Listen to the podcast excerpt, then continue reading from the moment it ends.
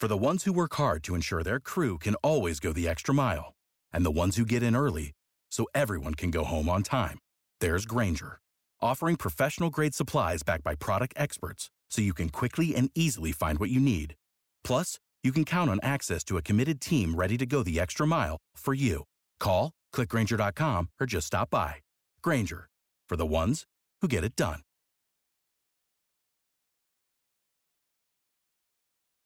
Every team, every topic, everywhere. This is Believe. AM 1320, The Drive, WARL, Attleboro, Providence. Sporting News Radio.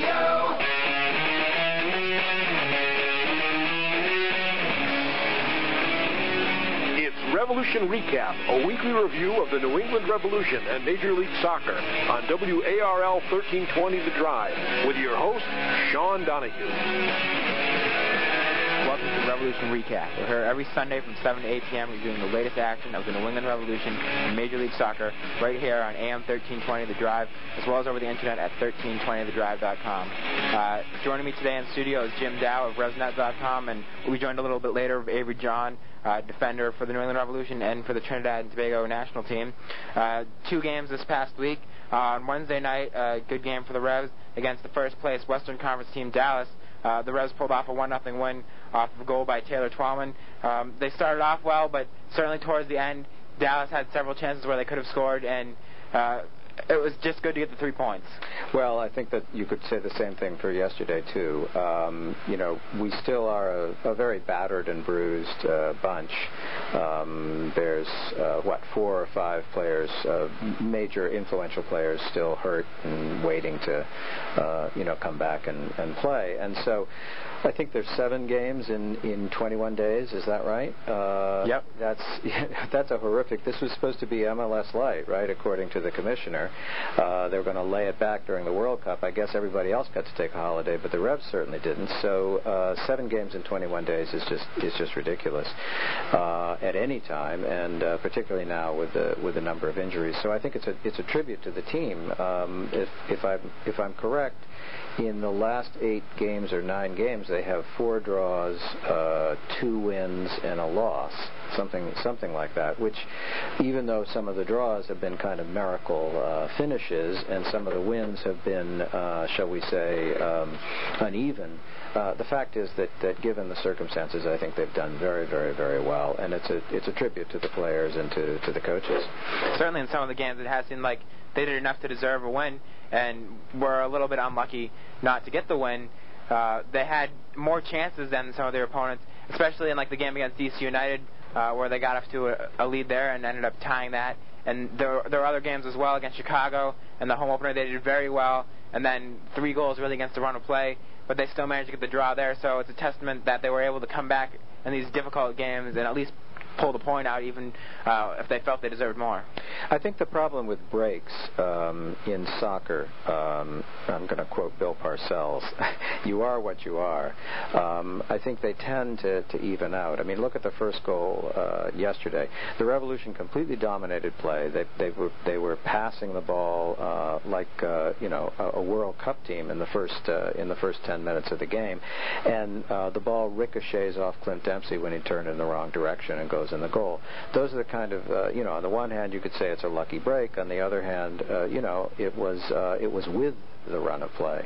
So I think that I think that soccer is just a game where the, the longer that you play it, the more that is to say, the more times that, that, that a team plays, the more the the tendencies that the team has comes out, and eventually you do get what you deserve. And right now, what we're getting is well, Dempsey's back, and players are starting to trickle back, so we're getting more offense. Uh, we certainly saw a lot of that last night.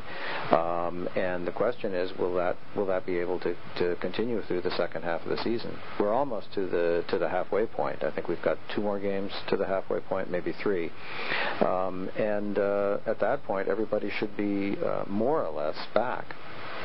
Well, the, the one thing that's been uh, hurting the Revs this season is slow starts in the game. But in the past two games, I don't think we've seen that. I think we've seen the exact opposite with the quick starts. Certainly against Dallas, uh, when they played them earlier in the season, they were down four to nothing by the 20th minute. Uh, completely different game on Wednesday. Uh, in the 23rd minute they had the one nothing lead, and they really were able to hold on to that. And once they get off to if they get off to a slow start like they had been, they could find themselves in an early lead, and then they have to find themselves Right. uh, struggling to get back into the game. Right. Where these past two games we've seen them get come out of the gates uh, quickly and be the dominant team from the get-go, and that's put them in a position to make it easier for them to win the game. You know, you really do wonder uh, at at the level at, at which um, soccer's played in the MLS, which uh, you know people argue about what level it is, but it's certainly seriously professional and and so forth. You really wonder about these in, incredible mood swings uh, and, and performance swings, but then you you start watching the World Cup, which is supposedly the best teams in the world, and you see the same thing. So uh, it, whether it's in the water, whether uh, when they get out to the center circle, somebody says something to somebody, I, I don't know.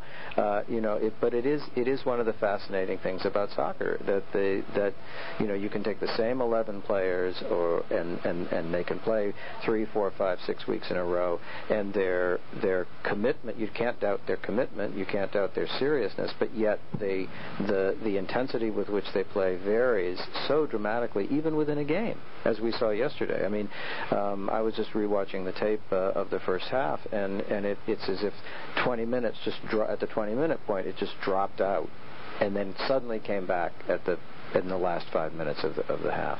How does that happen? I don't know. Uh, I guess if I did, I'd I'd be coaching. Well, certainly, I think some of it last night was that uh, wonder goal by Edson Buddle, which was really against the run of play because at that point they were dominating. It kind of took the wind out of the Revs' sails when that came. Uh, a, a great goal by Edson Buddle, but at the same time some sloppy defending from the Oh. Revs to allow that to happen. Oh my God! I, you know, uh, I was in the fort watching the, watching it, so I, I didn't see how, in fact, bad uh, the uh, the re- the two Revs players bit. Well, three counting uh, uh, Matt Reis bit for Buddle's fakes, but it was it was really something out of a, a highlight book on what what on the one hand to do and what on the other hand what not to do. Um, so it was it was a, it was a wonder. You know, I think it's I think it's wonderful for soccer uh, that goals like that get scored. And I actually was delighted to see it because it is the kind of goal that a fan uh, who isn't necessarily that knowledgeable about the game will say, "Oh my God, they can do that." Uh, whereas, of course, Steve Nicol went, "Oh my God, they shouldn't do that," or you know, "How could they do that?" Uh, but I think that uh, I think that from the point of view of a spectacle, it's great. You know, three, the goal, all the goals last night were were really terrific goals to see, including even that first one. Absolutely, and uh, then the later goal, Taylor Twellman, right at the right before halftime, he had a chance uh, less than a minute before that similar header uh, saved by Meola. This time he he didn't miss it. It seems like he's getting back into form with uh, the two goals in the past two games, where uh, earlier it kind of seemed like uh, he had, was going on a, sort of a long scoreless streak for him, which is rare, but when when he's on his game, he's the top scorer in the league, Yeah. as we saw last year when he was MVP. So it's great to see him scoring again. I think the difference is that is that Andy Dorman is rapidly becoming uh, the Steve Ralston of 2006. Um, if you look at the quality of the balls that he hits now, um, they are the quality of balls that Steve Ralston was hitting in 2002, 2003. For whatever reason, Ralston Ralston can still hit the ball beautifully, but he can't get to the corners uh, in the same way that, that, that he did back back in the day. Uh, and Dorman is beginning to supply that now. And I, I have to say, again, rewatching the, the, the first half um, on the tape, but also having seen it because it was at the end where I was standing for, for the game, Dorman strikes the ball beautifully. It's flat, it's curving, it's hard. Uh, you know, you or I could get our head onto it and it would be a bullet because it's coming in in that in that perfect way for a, for a player to either redirect it or to just slam it. On the other side of things, uh, as you mentioned, Ralston has been playing left midfield now to make room for Dorman on the right side. Uh, Ralston getting forward, it seems he's almost afraid to use his left foot to cross it. He cuts it back almost every chance uh, he gets forward to cross it. In the past, we've seen him play on the left and get some good crosses in with his left foot. So, why is the change happening where now he seems to be tentative and afraid to use his left foot? Well, I hate to say it because uh, he's one of my very, very, very favorite players. He may, he may, in fact, just be, be slowing down. I think that there's something that, that most fans um, don't recognize about the difference between professional players and non-professional players, should we say. Non-professional players think they can do anything. Professional players know exactly what they can do and what they can't do. And I think Steve Ralston, who's a very, very intelligent guy, knows, at least at this point, what he can't do, and so he's not trying to. He's he's trying to not put the team in any kind of risk in terms of losing balls, trying to go to somewhere where he actually can't go. Um, so I think what we're seeing right now is is uh, and I may be totally wrong in this, but I think what we're seeing right now is the metamorphosis of a guy who used to be able to beat everybody, now has to do it in a slightly different way. I think we might well see Steve Ralston um, more in the middle of the park at some point, or we might well see him uh, at the back. Um, he's certainly a terrific, still a terrific, terrific player, but I just don't think he can necessarily get to the byline, particularly on his offside, the way that he the way that he could say two years ago. And the other player uh, in the midfield, as you mentioned in the center, Steve Ralston could be moving at some point, where he did play earlier in his career before he moved out to the wing. Actually, uh, Jeff Larentowicz has stepped up uh, to fill in that role left by Daniel Hernandez when he's been out injured. And he came in as a defender. We've seen him play earlier in the year at left back, right wing, just about everywhere. Mm-hmm. Uh, and he's done a really great job coming in after last year playing all of one minute. So it seems like he's another player Steve Nicol's found that could do a great job for the team. And it's great to see a guy like him, who that's actually right here, went to Brown right in Providence, doing a great job for the team. I think there's something um, that Nicol and Mariner um, don't get acknowledged enough credit, and Vanoli too. Um, is the the way at which they they teach and develop players. Um, you know, uh, fans make a big thing about the draft. Yes, we got these kids out of the draft, and we had a very successful one in 2002, 2003, 2004, 2005, blah blah blah. But the fact is, many of these people, uh, it takes a year, two years, three years to develop them as as, as professional players. And I think in the environment that that Nicol and Mariner and Vanoli provide, these players do develop. Um, and now, um, with the addition of this reserve league, which everybody kind of laughs at because you know the games are at odd times. Maybe 12 people show up. Uh, we're often playing, uh, you know, Greg Lawless and uh, a few uh, close friends uh, to fill in the gaps. The fact is, the reserve league is still worth its weight in gold because these guys are actually playing games. Um, they're not just practicing. And so I think that that's uh, the combination of those two, the, of Nicol and Mariner being excellent teachers, and uh, of the reserve, the reserve league means that players like Larentowicz can season and and perhaps uh, become uh, full-fledged uh, MLS uh, professional players. And certainly, if you watch the reserve league games, the quality is very good quality, maybe better than you'd expect it's not that far below the MLS standard of play, and you do see some stars of MLS who uh, may be out suspended, as John Felipe Piero for Metro Stars actually played in the last reserve game.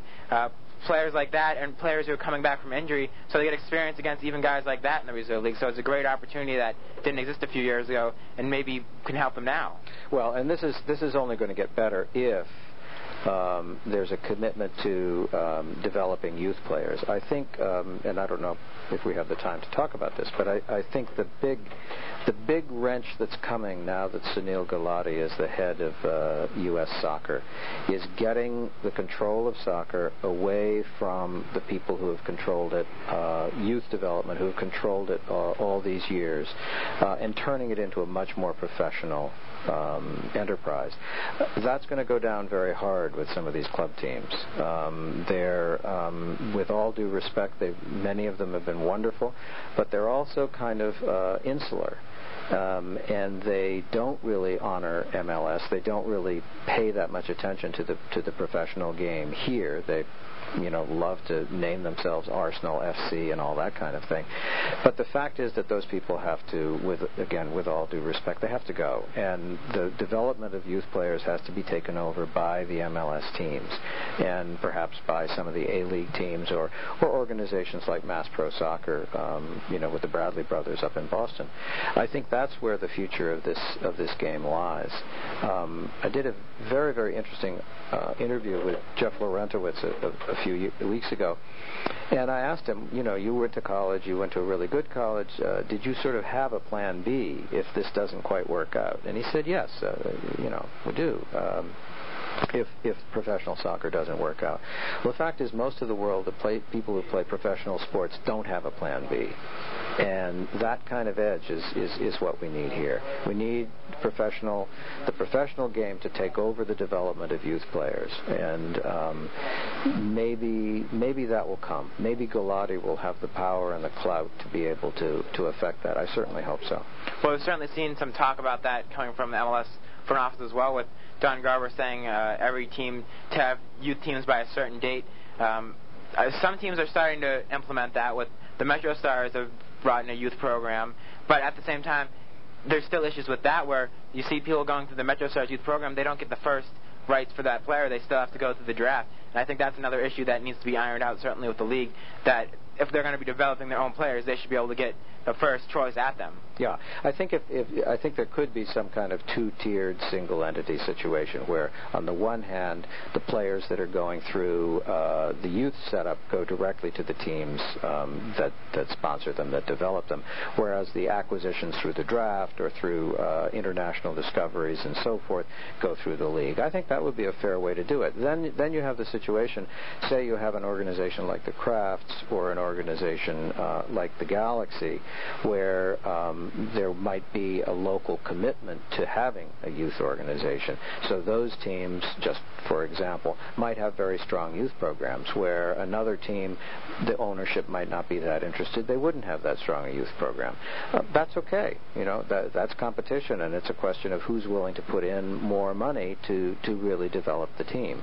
Um, I think one of the problems we have in this country is that in developing professional soccer players is that soccer is seen as a way to get into college and uh, not necessarily as a way to get to the professional level.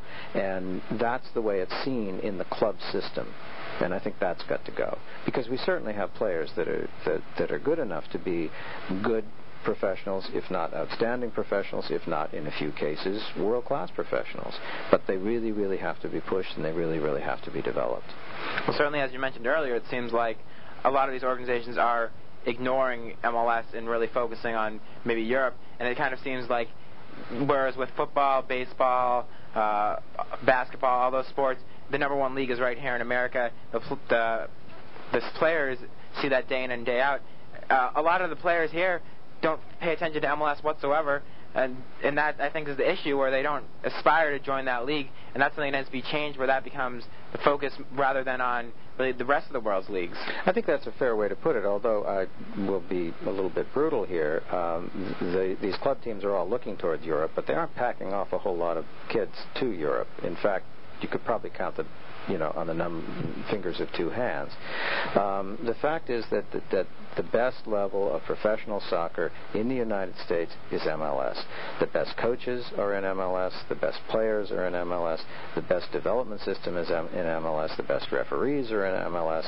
And you know, there may they may be flawed in relation to the best leagues in the world, but they're the best in this country. And the fact is that there has to be somebody again, Sunil Gulati may be that person. There has to be somebody with enough clout and enough nerve to just say, okay, focus on this. If if uh, a Clint Dempsey or whoever, a Freddie Adu or whoever, then gets bought up by uh, a European side, a major European club, or even a less than major European club, fine. But the fact is that the real focus should be on this country. Again, if people want to go off at the age of 16 or 17 years old, as uh, some some kids do, to Europe to to play or to try and play, that's fine too. But let's eliminate this kind of middle nerfy thing that doesn't really seem to do either any justice. Well, I think they're starting to make the right effort there and keeping guys like Eddie Johnson and not selling at any offer. Um, willing to pay the extra amount of money to keep him here, and by showing that, that they are willing to actually pay their better players more to keep them in this league, I think that's a step in the right direction. I also think it, it may be a step in the right direction to have more of these friendlies like they're doing against the top competition, which can kind of draw the attention towards the league there, where you see a lot more fans showing up for those games, and then the league shows they can compete in these games, and maybe that will bring uh, more attention to the league, and that is really a legitimate place to play. Well, I think there. I, I, th- I would I would give two answers to that. I would think on the one hand, these friendlies are, are all very nice. I think the Celtic friendly is coming at the worst possible time. You know, these guys have just played all these games. They're the last going thing into they need the is another Wednesday the, game. The, the last they need is another Wednesday game, and a Wednesday game that they're all going to be fired up for. I mean, it'd be impossible not to be fired up for it. But uh, you know, in in in general, that's a good thing. But I think. Um, there's much more important fish to fry, and those are getting our teams into the Libertadores Cup and getting our national team into the South American Championship. And I think that if U.S. Soccer and MLS do not do that, they do not have legitimate aspirations to try to be competitive because those are the two biggest tournaments in this part of the world. And I think you could you could certainly argue that the South American Championship is every bit as intense and high quality as the European Championship, uh, you know, which will come in two years. The South American Championship comes next year.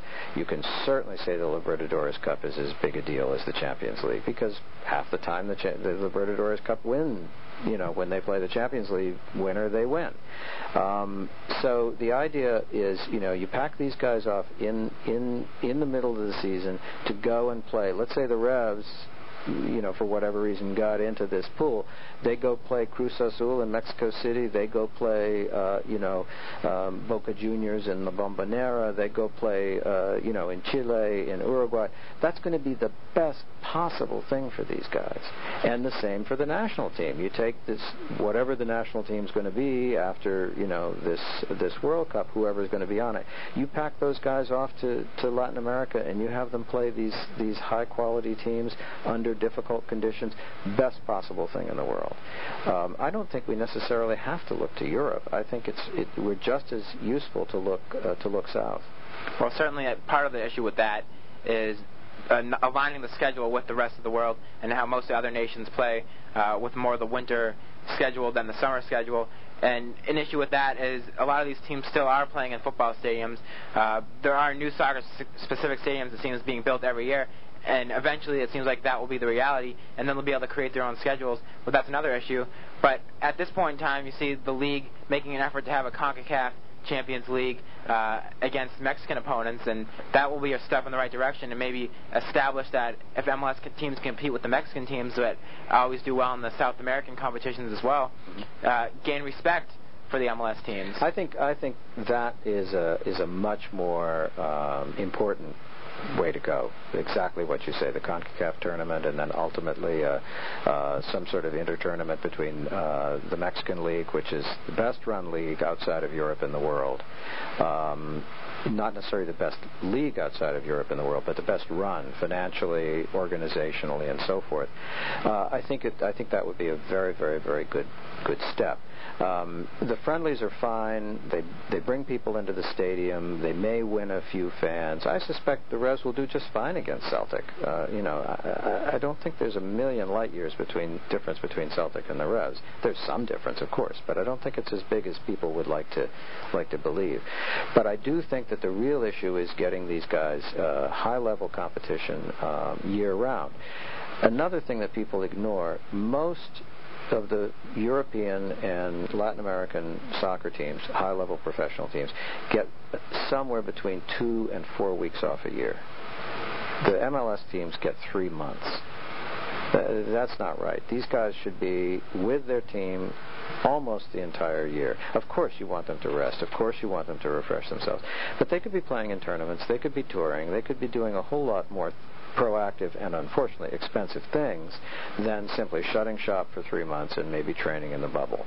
Again, it's a question of ambition. It's it's a question of of, of, of I think I, I agree with you totally. It's a question of getting respect in in the soccer world in general, and that's the way I think to get it is is to really introduce the both the teams, the league, and the national team into a, a much much more rigorous uh, pursuit of of soccer excellence by making it a year-round thing.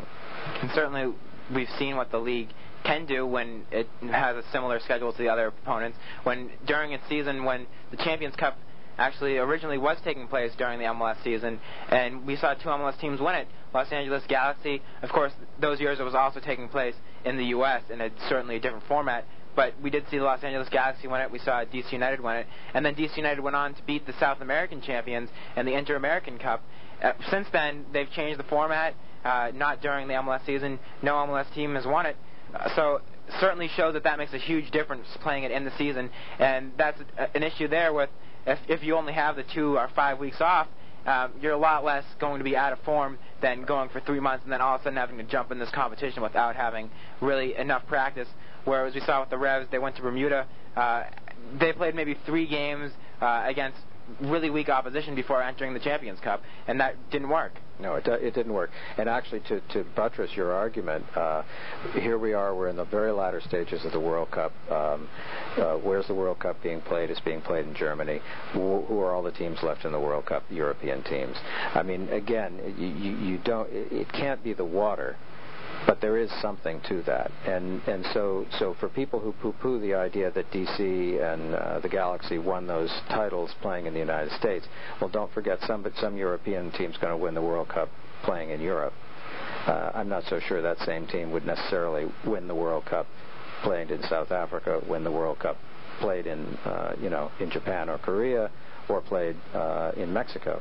So I think there is a lot to be said for home cooking, uh, however you figure out the what home cooking in soccer really is. But I agree with you. I think that, that it that it would be uh, really really advantageous to, to have this uh, to have this competitive edge year around and to have it in season rather than rather than having to sort of.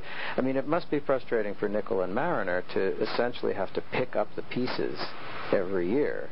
Uh, you know, sort of go back to square one with these guys um, when they're they're they're gone for for two months. Well, it's also tough. Uh, with the schedule the way it is now, uh, just about every Revs game, there's a Red Sox game going on. We all know how popular Red Sox are in this area, and you have that kind of conflict where, as if they did change schedules, then it wouldn't be that issue anymore as well. Well, you know, I, I, I suppose I, I don't think there's a whole lot of I think the Revs could play any time of year. I mean, I, don't want them to be playing in February, freezing February, but I think every every every time of year they're going to be in competition with um, you know with one or more of the established teams. And I, and I really don't think, you know, I have plenty of friends of mine who who go who are religious Red Sox fans, and and they see me coming down the pike, and they say, well, well, you know, how did the Revs do last night? I think they can coexist. I think the Revs can draw, you know, twenty thousand people, and the, and uh, there were uh, there were many instances um, in the in the early days of the Revs when the Revs and the Red Sox would be playing at the same time, and, and the Revs would have 20,000 people in the stands, and the Red Sox would have the usual 35,000. Um, I think there there are a lot of reasons why the Revs attendance is is not where we would all like it to be, but I think one of the reasons the Revs attendance is what it is is that every single person who's in that building is paying. Whereas back in the day, they were getting free tickets from Dunkin' Donuts. Um, you know that those those those it, attendances were inflated in not a dishonest way at all because the tickets were being bought by sponsors, but they really weren't being bought by people who, you know, were plunking the money down directly to come into the stadium. And I think this, uh, you know, 10 or 12,000 people that come regularly, um, you know, that's the base to build on. And how that's built on you know that we could talk about that for hours, but that's really the base to build on. Well, with the Don Garber and the league coming out and stating, talking about a soccer-specific stadium for the Revolution, is that a step in the right direction? Um, certainly, it, the atmosphere would be a lot better having like that, but will that bring out more crowds seeing the atmosphere change like that? And we've seen with the Galaxy, uh, since building their stadium, their their attendance has risen, and it almost they sell out a lot of the games, and it certainly looks a lot better to see the team that's selling out a 20,000 seat stadium or, or whatever than saying that they're selling 20,000 seats in a 60,000 seat stadium. Uh, you know, I'm I'm so torn. Um, I actually like the new stadium. Uh, the, the the stadium at Foxborough because the sight lines are very good, and I think that um, it's it's interesting because I, I I always go to the fort, and sometimes when I bring friends of mine who don't want to yell and scream and, and get beaten over the head, um, I sit up at the top. The view up there is spectacular. Yeah, yeah, you're at the end, so you're seeing a different uh, perspective than, than people are used to, but you're seeing an amazing view. When you go down to the bottom in, in the fort, you trade the, the quality of the view for an atmosphere that's as intense as, as pretty much any soccer game I've ever been to, and I've been to games in Buenos Aires, Argentina, I've been to games in London, I've been to games in Portugal, I've been to games in Mexico. The fact is there may only be 100, 200, 500 people down there screaming their heads off, but the atmosphere is great. And I would say you take anybody uh, in that stadium and bring them down there. They don't want that view necessarily. They don't want to stand necessarily.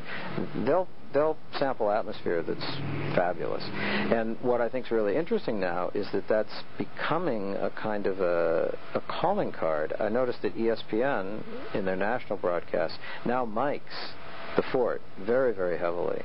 I noticed that the Revs broadcast now mic the fort much more than they do. Now, they certainly must have a hand on the dial for some of the things that get said, which are, by the way, wonderful.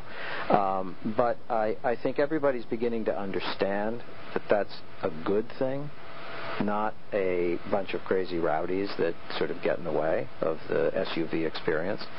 So I think that that, that, that can be that can be built on. Yes, of course, it would be much better in a in a 20 25,000 seat stadium with with a uh, with roofs that hold the sound in.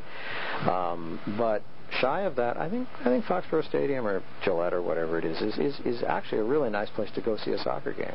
I love the pavilions that you can walk around. The prices are terrible, but you know there's there's a it's a it's a very very good place to go to a game. Much much better, excuse me for saying it, than Fenway Park much, much better than the Fleet Center, much, much better than pretty much any other facility that, that exists in, in the area.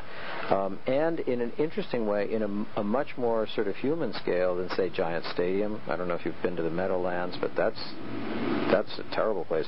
Or Kansas City. So as the big stadiums go, I think it's it's it's better. I think also they've and I don't know this. I'm, this is this is just anecdotal evidence. They seem to have cut back on those annoying advertisements, the flashing lights, and all that stuff. That in the first two years of the stadium was really horrible, really ruined the game. There's there seems to be less of that, and so so I don't think it's such a bad experience. And in fact, if you go back two weeks to the DC game, where there was a crowd of 16, 17, 18,000. Or you go back to the playoff game against Chicago last year where there were 18,000 people. That place was rocking. And, you know, we don't. It, would be nice to get our own stadium, but uh, I would much rather play in the Libertadores Cup. If, if you're going to spend money, spend money buying our way into the Libertadores Cup. Well, the other issue that uh, Gillette doesn't have that some of the other stadiums do have is they were built uh, really before without soccer in mind. Where with Foxborough Stadium, that was built without soccer in mind. The field wasn't as wide, and now the stadium was built so they can have the field as wide as they need it to be. Uh, the stadium is built so it's fine for soccer. The lower bowl is perfect. It would be nice if they could get more attendance to fill that.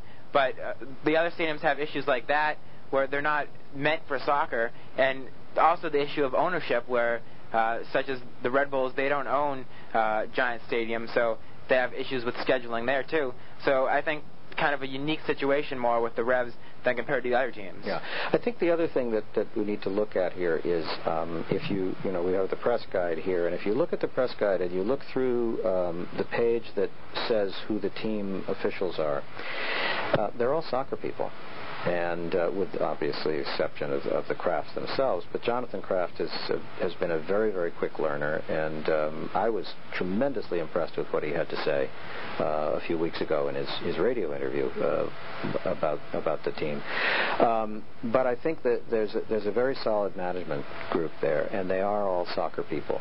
Um, the the sort of division of labor between the Patriots and and the revolution that was taking place, uh, say when the stadium was first, the new stadium was first opened, that seems to be less of an issue now. And so I think there's there's just a, a more of a focus, and I think in, in long term that's going to that's going to pay off.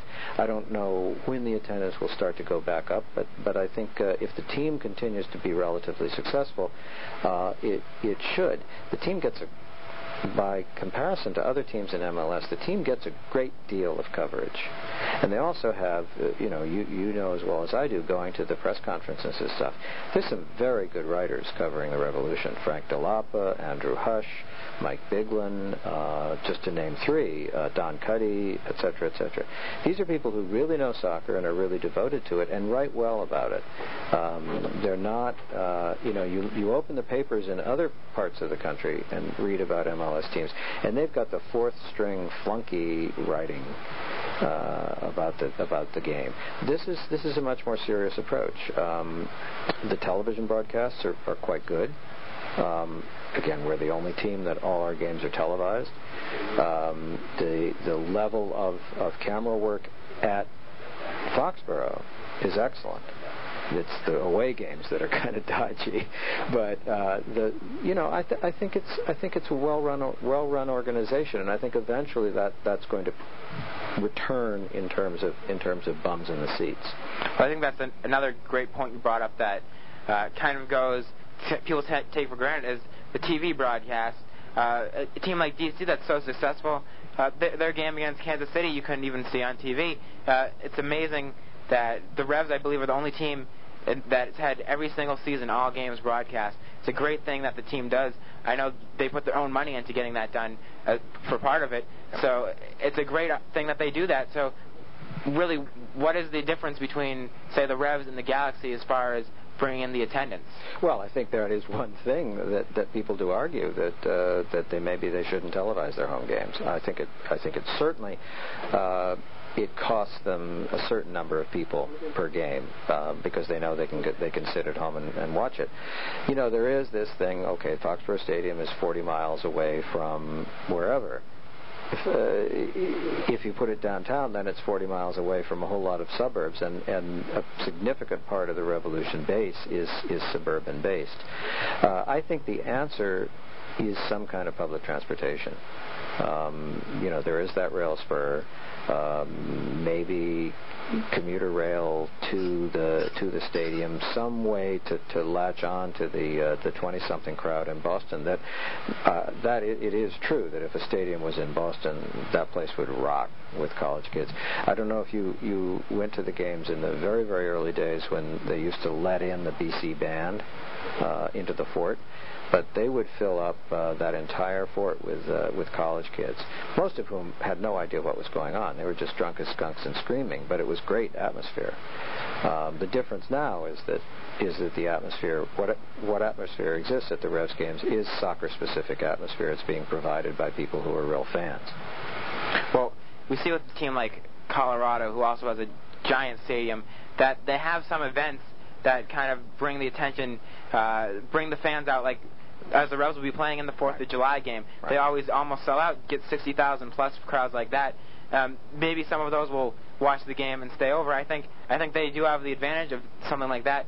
Uh, really, here it's more difficult to find something like that that would bring up the fans because fireworks are more common. Like what what is there any event like that that might bring out the fans more and well, grab to, their attention to, and to keep go, them? To go to the to go to the circle, I think it is. It's it's Celtic and it's uh, Benfica and it's. Uh, I think there. I think one of the problems with bringing the these very very um, prominent teams in is that the bulk of the people who show up are fanatics about Celtic or fanatics about Benfica and that's their football team. And you know, if you check if you check the IDs at the gate, I bet on the 18th when Celtic's here, uh, half the people in the stands will not be from Metro Boston. They'll be from as far away as uh, you know Pennsylvania or D- or DC. Um, so I think that, that, that there is a kind of a, a misnomer there, whereas fireworks, probably the people who come to fireworks are all people you know, in the local area. But you're absolutely right. Fireworks here are a dime a dozen. You're going to compete with the pops. you know, have a fireworks game. Um, you know, so the special. I, I think it's. I think I'll be blunt. I think it's much harder to have a special event in a sophisticated place than it is in in a, in a place where there there are less options. So I think that that that the Revs have a tough sell. They really have to sell soccer. As opposed to soccer and hot dogs, you know, Buck a Brat, soccer and fireworks, soccer and the Rolling Stones. Or I, I don't think that works here. Um, I think they. I think it's. I think the build-up is going to have to be gradual, and I think the the interesting and in, encouraging part is, you know, again, what Jonathan Kraft had to say that it's pretty obvious that they're not interested in pulling the plug. And it's pretty obvious that they know that they have long term a, a, good thing, a good thing for their organization, a good thing for their, their building. Um, so they're, I, I, think they're pretty committed, and um, that that's good. Well, would, would winning a championship bring the attention to the Revs more? That's a great question. I mean, they almost won a championship. Uh, Winston Griffith's ball hit the post, right? I think that was another unfortunate thing there. Uh, they brought out the 60,000 fans for that game to watch them in the championship, and then r- really the team then was not playing as entertaining soccer oh. as they are today. Certainly, it looked like in that days they were playing not to lose rather than to win, and they weren't playing an attacking brand of soccer. So I think that was an opportunity there that they kind of missed out. Kind of came with the wrong time for the team to have the cup then, and that year being the one they make it. Yeah, I, I think I think the thing is that uh, you can't base anything as ephemeral as success in a sports venture on a single game or a single situation. It has to be a long-term building thing. Um, I I was talking to a colleague of mine um, who said to me, you know, I started getting interested in soccer because somebody took me to the Revolution. Uh, you know, in other words, it, it, it's sort of a, a, fan version of Michael Parkhurst. Um, that's what it's going to take, and that's going to take years. Um, you know, a generation in soccer, maybe in terms of players, is is four or five years, but a generation in terms of fans is a lot longer. And so I think what's what's what's happening now is you're starting to get people coming to the games who who grew up with that and that's that you know that's their entry into professional soccer. And they weren't necessarily you know glued to the tube watching Arsenal every Saturday or whatever. And those people are going to beget more people are going to beget more people. I bring I have a sort of uh, core of friends that I that I come to the games with, somewhere between two and, and seven or eight people for most games. Right now, I'm coming by myself because my son's away in Argentina. But for the most part, I, I bring you know I come with a bunch of people, and those people are from all over the world, and they love it and universally they say this is much much better than I ever thought it was. This the quality of the game is much better, the atmosphere is much better, the situation is much better, and it's without a lot of the hassles. You're not going to get shot, you're not going to get stabbed, and you're not going to get beat up in the parking lot. Well, speaking of that uh, area where the people that do are fans of soccer but aren't necessarily fans of the Revs, uh, getting them out to the games We've heard talk about a Beckham rule to get bring in a big name player per club. Would that work to that extent, or would that be another idea that might be bad for the league and create more situations like the New York Cosmos that really cause the league to use up too much money and shut down? I don't think bringing in those level of players. Um, well, I don't know. I, I, you're talking to the wrong person because I think it's a really dumb idea. Um, I think we have a little football team, gridiron football team up the road that doesn't do that, and they've been the most successful team, you know, in the NFL in the last uh, what four or five years. It's much better to bring in three good players than one maybe great player. It seems to me. Um, I would much rather see. Um, two or three really high quality players per team coming in. Players. Uh, this is going to get me into trouble. Amado Guevara, who has a lot of problems, you watch that guy when he's playing well and concentrating, he's a great player. Or Carlos Ruiz, he's a great player. Um, you know, these are the kind of guys that if you have three or four of them on the team, not necessarily scorers, not necessarily Samuel Caballero uh, before his knees went, a great player, the the, the uh, Honduran player for um, for Chicago. Those are the kind of players who, who we need. Beckham, fine. He's going to sell tickets once, uh, maybe twice. That's it. I'd much rather have the league put money into into into good players, a few good players, rather than one quote great player. except it in a special circumstance. And gosh, isn't it interesting? The the guy who is supposed to be the the, the absolute antithesis to uh, Lothar Matthäus, Youri Djorkaeff, was seen watching a World Cup game yesterday while his Red Bulls were playing. Yeah, I was just about to bring that up. Uh, they don't want to bring over more players like that who don't take the league uh, seriously. He, he seemed to be one who did last year. I think he, he has some issues with the current management, but at the same time, they got to take the league more seriously than that and show up for their team for every game unless they have a real problem. Um, I think, as you mentioned, players like Ruiz Guevara, that's the market they need to focus on is more the Central American market where there's some great players that come out of there and become like the destination the destination league um, for players like that and r- focus their attention on great young players like that that they can develop mm-hmm. uh, rather than the aging players that are on the downside of their career. Yeah, I mean the the fact is if you if you, if you take a player uh, say like a, a Ruiz uh, or a Guevara who is uh, young say in their in their late teens or early 20s, you bring them up here and expose them to Steve Nicol and Paul Mariner. Once they figure out how to understand each other, because the, the, of the language difference, um, there'll be there'll be an enormous amount of progress uh, for everybody. Uh, so I think that's really that's really the direction. I think it, it's fine to, but to, to to bring in players. John Spencer was a good example. Bring in a player who is just absolutely uh, all guts and brains to the wall, uh, committed to playing as hard and as well as he possibly can, and bringing out as much of his teammates as he possibly can. Those are the kind of players to, to bring in. Um, and I think and I think there are players around that uh, there always will be players around who who'll be interested in doing that, who'll be interested in coming to this country, who'll be interested uh, for for whatever different reasons. I think buying David Beckham is is is just ridiculous. And buying Ronaldo is ridiculous. You know, they're great players, uh, but uh, again, I think we really need a, a sounder investment practices than that. Well, of course, with Beckham, one day he says he wants to be the the future of U.S. soccer, bring all fans. The next day, he's talking about wanting to stay at Real Madrid for to end his career there. So uh, I don't think that's the type of commitment you want from a player that you're going to be paying all the money to bring into the league. Yeah, yeah. I think uh, you know, and and we saw that. Yes, he, he hit two lovely uh, swerving balls uh, that were uh, that became goals. But the most interesting thing he did in the World Cup was throw up. well, his play is certainly gone down on the downside of his career. You can see from his World Cup performance, not able to run. Uh, at least it seemed to me in the full 90 minutes uh, the way he used to be capable of. So, as you said, better focus on the, the players, uh, the younger players that are rising stars. Uh, you see some of them going to Europe, like a David Suazo from Honduras, doing well in Italy. Uh, if the MLS could bring in someone like that uh, before they choose Italy or Europe, try to develop them here, that would be a great way to get the league going because certainly the European market, not nowhere in the foreseeable future are they going to be the, the team, the league for that.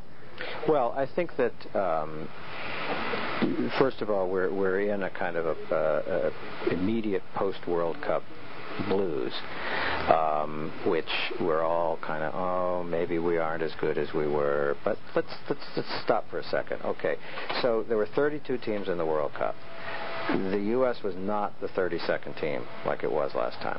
Uh, we could sit here and argue for a long time about what it was, but uh, I think it's it's fair to say that the U.S. is somewhere between 20 and 25 in the world. It was 20 and 25 in the world before.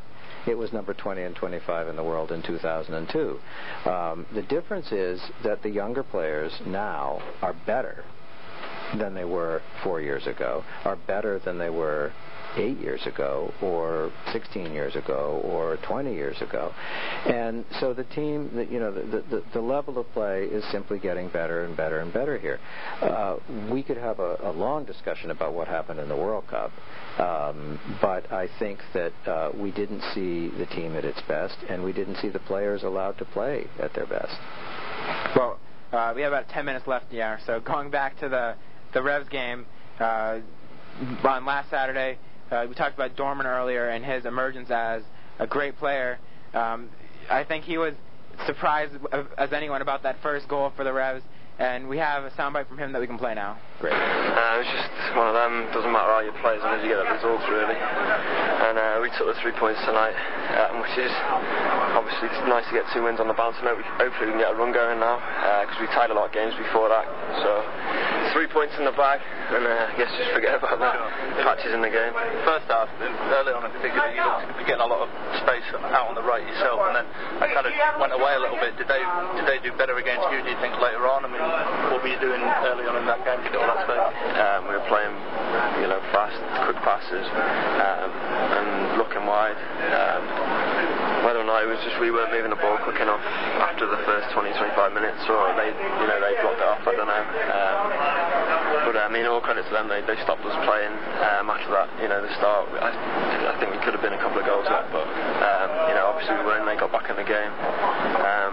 Know, three points. Three yeah. points. So. Earlier on in the season, you might have been picked back in that game and come up with either a tie or maybe even a loss. Mean, do you think anything in particular has changed? Do you guys have any more self-belief now to go on and keep coming back and getting the lead? I guess, yeah, maybe. But I think it's more like the, the ball's kind of bouncing for us. You know, um, obviously getting Clint Avery back is a big boost as well, and you know, being able to bring good players on like Kyle, you know, um, that gives the team a lift when we're you know down and tired towards the end of the game. Whereas before we kind of only really had like you know real young inexperienced players um, to bring on, and you know, it's you know, it's not fair on them to, to come on in that sort of situation.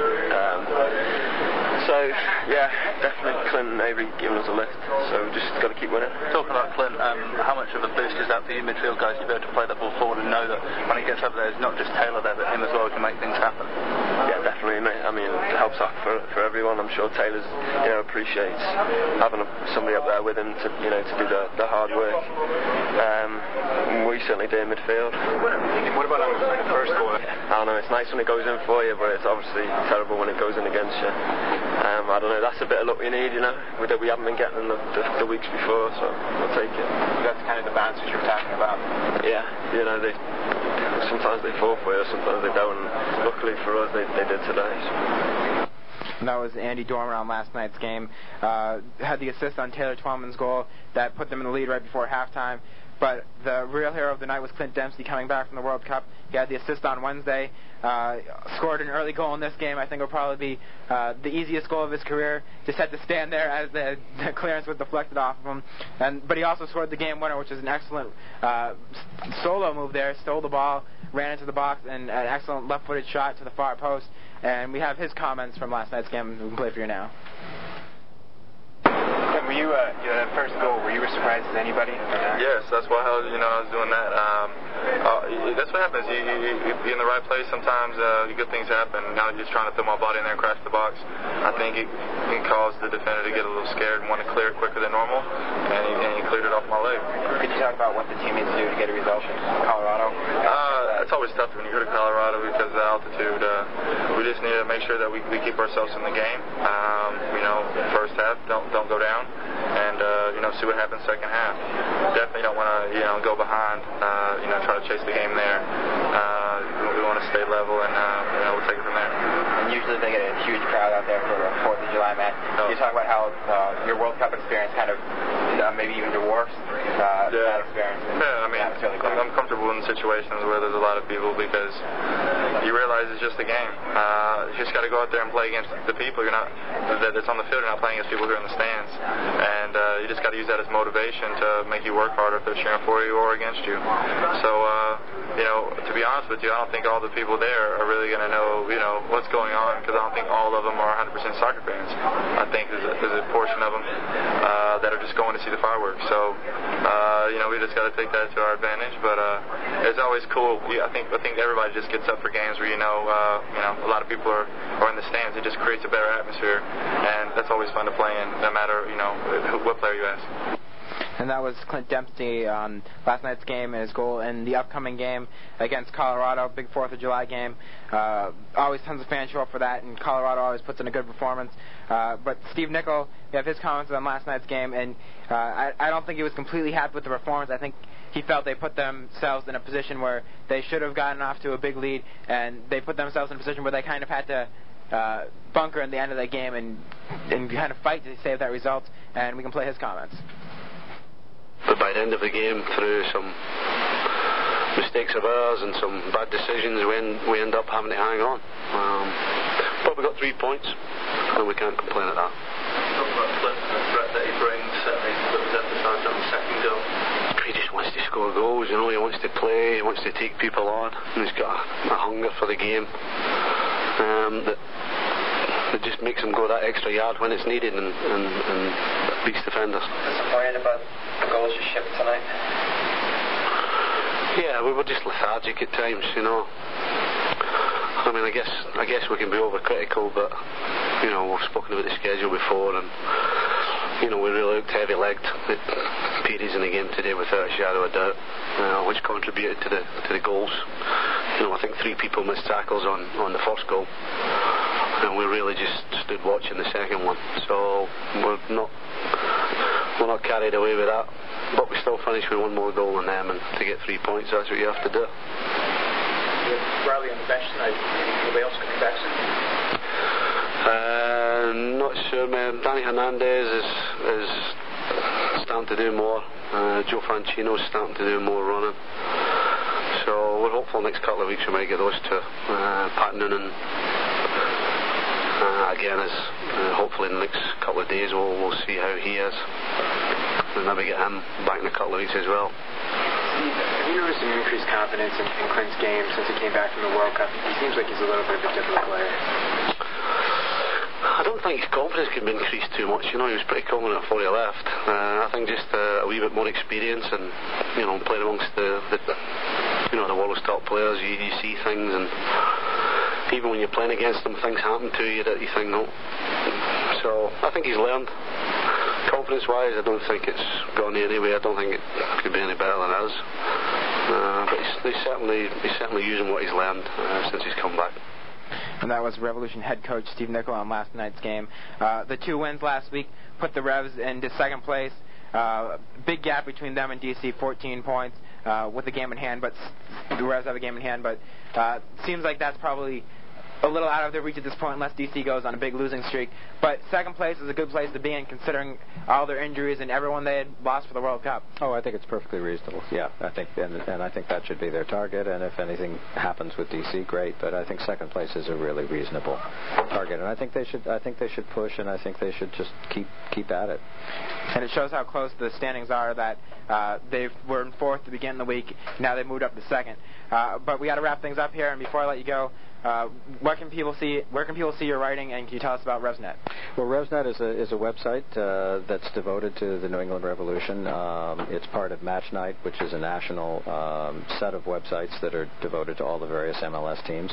And uh, just go to RevsNet.com or Match Night, and uh, you'll find it. And there's uh, more writing about soccer than uh, you could possibly read in half a day. well, I'd like to thank Jim a lot for joining us today, and thank all the listeners for joining in. Um, we got to wrap things up. Uh, we're here every Sunday from 7 to 8 p.m. right here on AM 1320 The Drive. Uh, you can get archives at revolutionrecap.com. Uh, make sure to check out revsnet.com. And I'd like to thank my board operator. Hey, would you pop me up? Beautiful goal.